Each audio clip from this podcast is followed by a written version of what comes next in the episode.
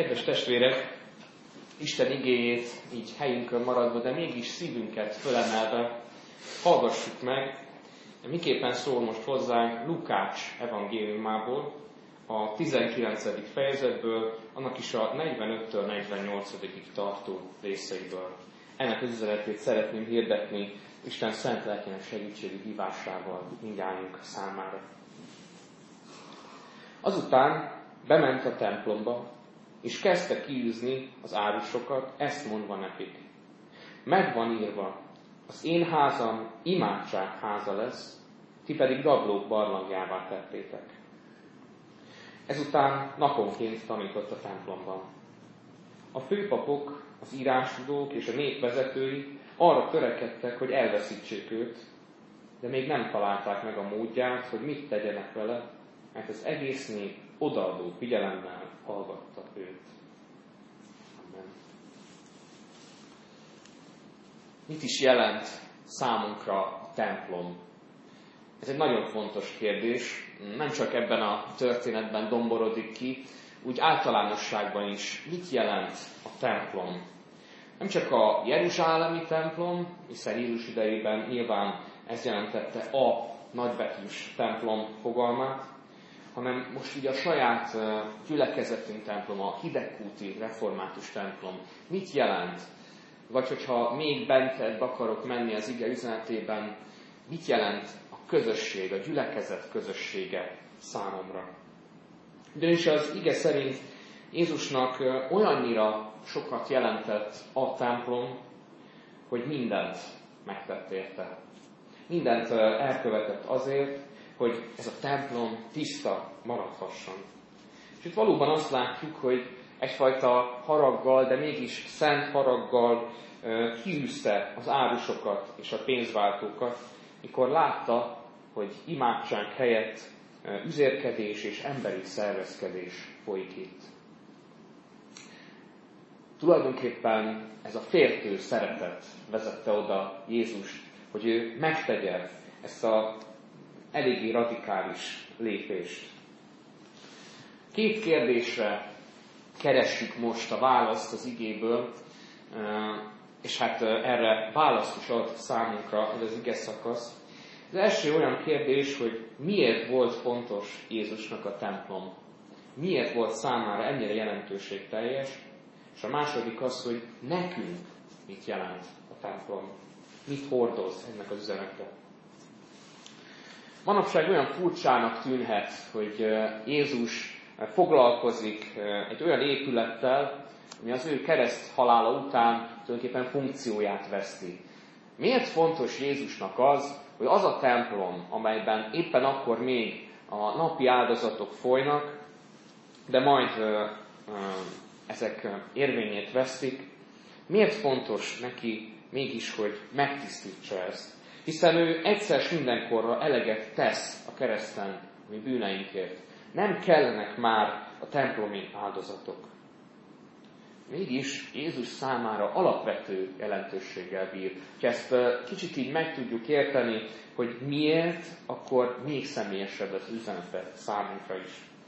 Azonban lehet, hogy nem egészen úgy fontos Jézusnak a templom, ahogyan azt a kortársai gondolták a farizeusok, a írástudók és a főpapok. Ők valójában nem állnak olyan távol a mi gondolkodásunktól, mint ahogy azt sokszor szeretnénk. Az a helyzet, hogy ők valójában a nép későbbi véleményét vetítették előre, amit majd gondolni is fog a nép. Ők azt már itt hát, így vádként megfogalmazzák Jézusnak. Mert hát mi is történik ezen az egész ünnepkörben, virágvasárnaktól nagypéntekig? Virágvasárnak valóban egy örömünnep, amikor Jézus bevonul a Jeruzsálembe, és királyként üdvözlik őt. De nagypéntek szinte pont az ellenkezője, a vádaskodás, az elítélés napja, mert Jézus mégsem olyan véreskezű, hódító uralkodóként érkezik, mint ahogy azt várták, hogy majd elsöpri a római uralmat, hanem ő szelíd, és alázatos királyként jön, aki a legnagyobb rabságba, a bűn rabságából akarja megszabadítani az ő népét. És itt van ez a történet, Jézus mindenkit megdöbbent ezzel a templom tisztításával. Megdöbbentette a zsidókat, hiszen olyan dolgot tesz, ami szinte szinte blasfémia, Isten káromlásként élhettek meg egyesek. Hogy milyen dolog az, hogy valaki csak úgy bejön a templomba, és kisöpri onnan az egyébként áldozati állatokat áruló árusokat, és az egyébként olyan pénzváltókat, akik szent pénzek, templomi pénzekre és érmékre cserélik le a bűnös világi pénzeket. Gondolhatta ezt egy átlagos korabeli zsidó ember, hogy hát ez megdöbbentő, botrányos cselekedet Jézus részéről. És megdöbbent minket is a mai korban, ugyanis Krisztus ezzel a történettel nem csak akkor üzent, hanem ma is épp olyan horderejű üzenetet fogalmaz meg. Mondhatjuk úgy is, hogy Jézus a bűneink asztalát borítja ránk felborogatja a lelki pénzváltó asztalainkat, amiket mi magunk állítottunk föl. Sokan úgy gondoltak a Jeruzsálemi templomra, mint ami elfedezi a bűnöket. Ezt a szót lehet jó értelemben is érteni, de sajnos az ember hajlamos arra, hogy, hogy olyan értelemben értse, hogy na majd akkor hogyha én szent dolgokat cselekszek, szent helyen vagyok, és rendszeresen megfordulok ott, akkor majd az a bűneimet is úgy elfedezi, úgy, úgy, mint hogyha meg nem történtek lennének. Nincs igazi bűnbánat, hanem inkább ez a elkendőzés gondolata van mögötte. Sokan a templom szentségével és a bemutatott áldozatokkal takargatták saját védkeiket és bűnösségüket. Azért, hogy utána visszatérhessenek ugyanazokba a bűnökbe, amikből érkeztek a templomhoz. Mint hogyha már minden rendben lenne. Elmutattam az áldozatot, ott van, elvittem, vagy kifizettem, és akkor le van tudva a bűnbocsánatom. Jézus felborítja ezt a téves gondolkozást. Nem azért jövünk az Isten tiszteletre, hogy aztán ott folytassuk az életünket, ahol abba hagytuk. Itt az Isten tiszteleten történik valami. A maga az egész lelkisége, az egész alkalma egy hatalmas lelki történés. Egy olyan esemény, ami megváltoztatja az életünket. Akár akarjuk, akár nem. Mindenképpen hatással van ránk. Kérdés, hogy erre hogyan válaszolunk. Jézus azért tisztítja meg a templomot, hogy a szíveket, a gondolatokat és a kezeket is megtisztítsa. Jézus számára a templom nem csupán egy épület, nem csupán egy kőhalom, egy kőrakás, szép egymás utánisága, hanem számára a templom a lelki közösség helye is. Hogyha ott, a templomban nem tudjuk ezt a lelki közösséget megélni, akkor szükség van a tisztításra. Azért jön tehát Jézus, hogy újra az imádság házává tegye a templomot. Fontos látnunk azt, hogy itt nem csak zsidók imádkozhattak. És itt kezd érdekessé válni ez a történet. Ugyanis volt fenntartva egy hely a pogány származásúaknak is, egy oszlop csarnok, ez volt a pogányok udvara, eléggé nagy udvar, hogyha a Heródesi templomra gondolunk. És ezek a pogányok, akik betértek, időzőleg inkább pogány származásúak, akik betértek templomba, ebbe az oszlop csarnokba, a oszlopcsarnok hűsítő árnyékába valóban egyéni, csendes, bűnvalló imádságokat mondhattak el. Ezért mm, akik az Urat szerették volna imádni, ezt a pogányok udvarában megtehették volna, hogyha lett volna hely számukra. De azt látjuk, hogy ezt a helyet elfoglalták a különböző áldozati állatokat, áldozati edényeket és mindenféle egyéb dolgot áruló boltosok, és ezek a pénzváltók, akik kicserélték a császár képével ellátott érméket a nem tilos templomi érmékre, ami nem volt ilyen kép más. Egyszerűen azoknak, akik Istenhez szerettek volna közeledni, akik távol voltak Istentől, mert nem zsidó származásúak voltak, ők nem tudtak közel kerülni hozzá imádságban.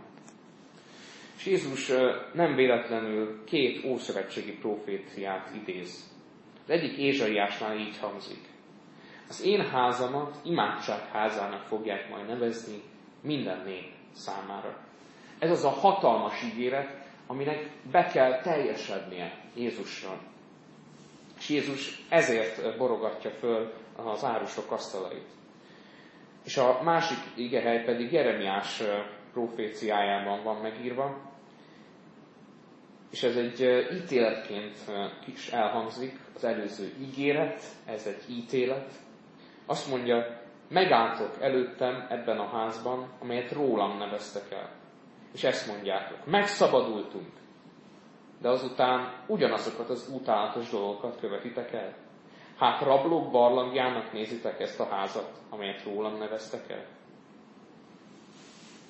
Azt üzeni ezzel Jézus, hogy végre takarítsuk ki az életünkből mindazt, ami gátol az imádságban, az Istennel való kapcsolatomban, ami egy hamis Istenképet és egy hamis Istennel való kapcsolatot generál csak. Mert uh, itt Jeremiás proféciájában is tulajdonképpen egy hamis kép bontakozik ki a templomról, hogy majd de eljövök, megszabadulok, és utána ugyanazt csináltam, amit eddig. Jézus egyszer mindenkorra akar megtisztítani bennünket. És így, ahogy személyesen egyre inkább közeledünk a megtisztítás történetéhez, fölmerül a második kérdés, nekünk mit jelent a templom? Ez ma különösen fontos kérdés, hiszen már nem áll a Jeruzsálemi nagy templom. Nekünk mi a templomunk? Mert hát sokan valóban elgondolkoznak rajta, hogy miért jöjjek el mondjuk ide, hidegputra, református templomba, miért menjek el az Isten tiszteletbe, a gyülekezetbe, hogyha otthon is ugyanúgy hallgathatok az interneten prédikációkat, méghozzá ott rengeteget választhatok ki, amit csak akarok, amit csak találok, olyan prédikátoroktól, akik tényleg olyan, olyan igei módon, olyan retorikusan, olyan példákkal teletűzdelve mondják el az igét, mert már mondjuk a saját prédikátoromat unom. Tehát rengeteg olyan plusz lehetőség van, amit én megragadhatok, akár otthon is. Miért jöjjek el? Hogyha meg tudom élni a hitemet a magam módján. Úgy gondolom, erre sokféle választ lehet adni. Most nem akarok ebbe belemenni, mert Jézus egy még meggyőzőbb választ ad hozzáállásával, amikor megtisztította a templomot. Azt olvassuk róla, hogy ezért teszi ezt, a te házad iránti féltő szeretet emészt engem. Krisztus féltő szeretettel gondolt az imádság házára. És ez az, ami egy kicsit úgy megüthet bennünket, ami megremegtetheti a pénzváltóasztalunkat, a lelki pénzváltóasztalunkat. Mi vajon hogyan gondolunk a gyülekezetre, az imádság helyére, az imádságos közösségre? Nem feszít el belülről minket az, hogy mi ott legyünk, ahol találkozhatunk az Úrral. Vajon bennünk ez a féltő szeretet Isten iránt ott van-e, hogy én akkor is találkozni akarok vele, hogy egyébként a körülmények látszólag ellenem vannak. Akkor is el akarok jönni az Isten tiszteletre, hogyha fáradt vagyok, hogyha nyűgös vagyok, hogyha minden feladatom nagyobbnak tűnik ennél.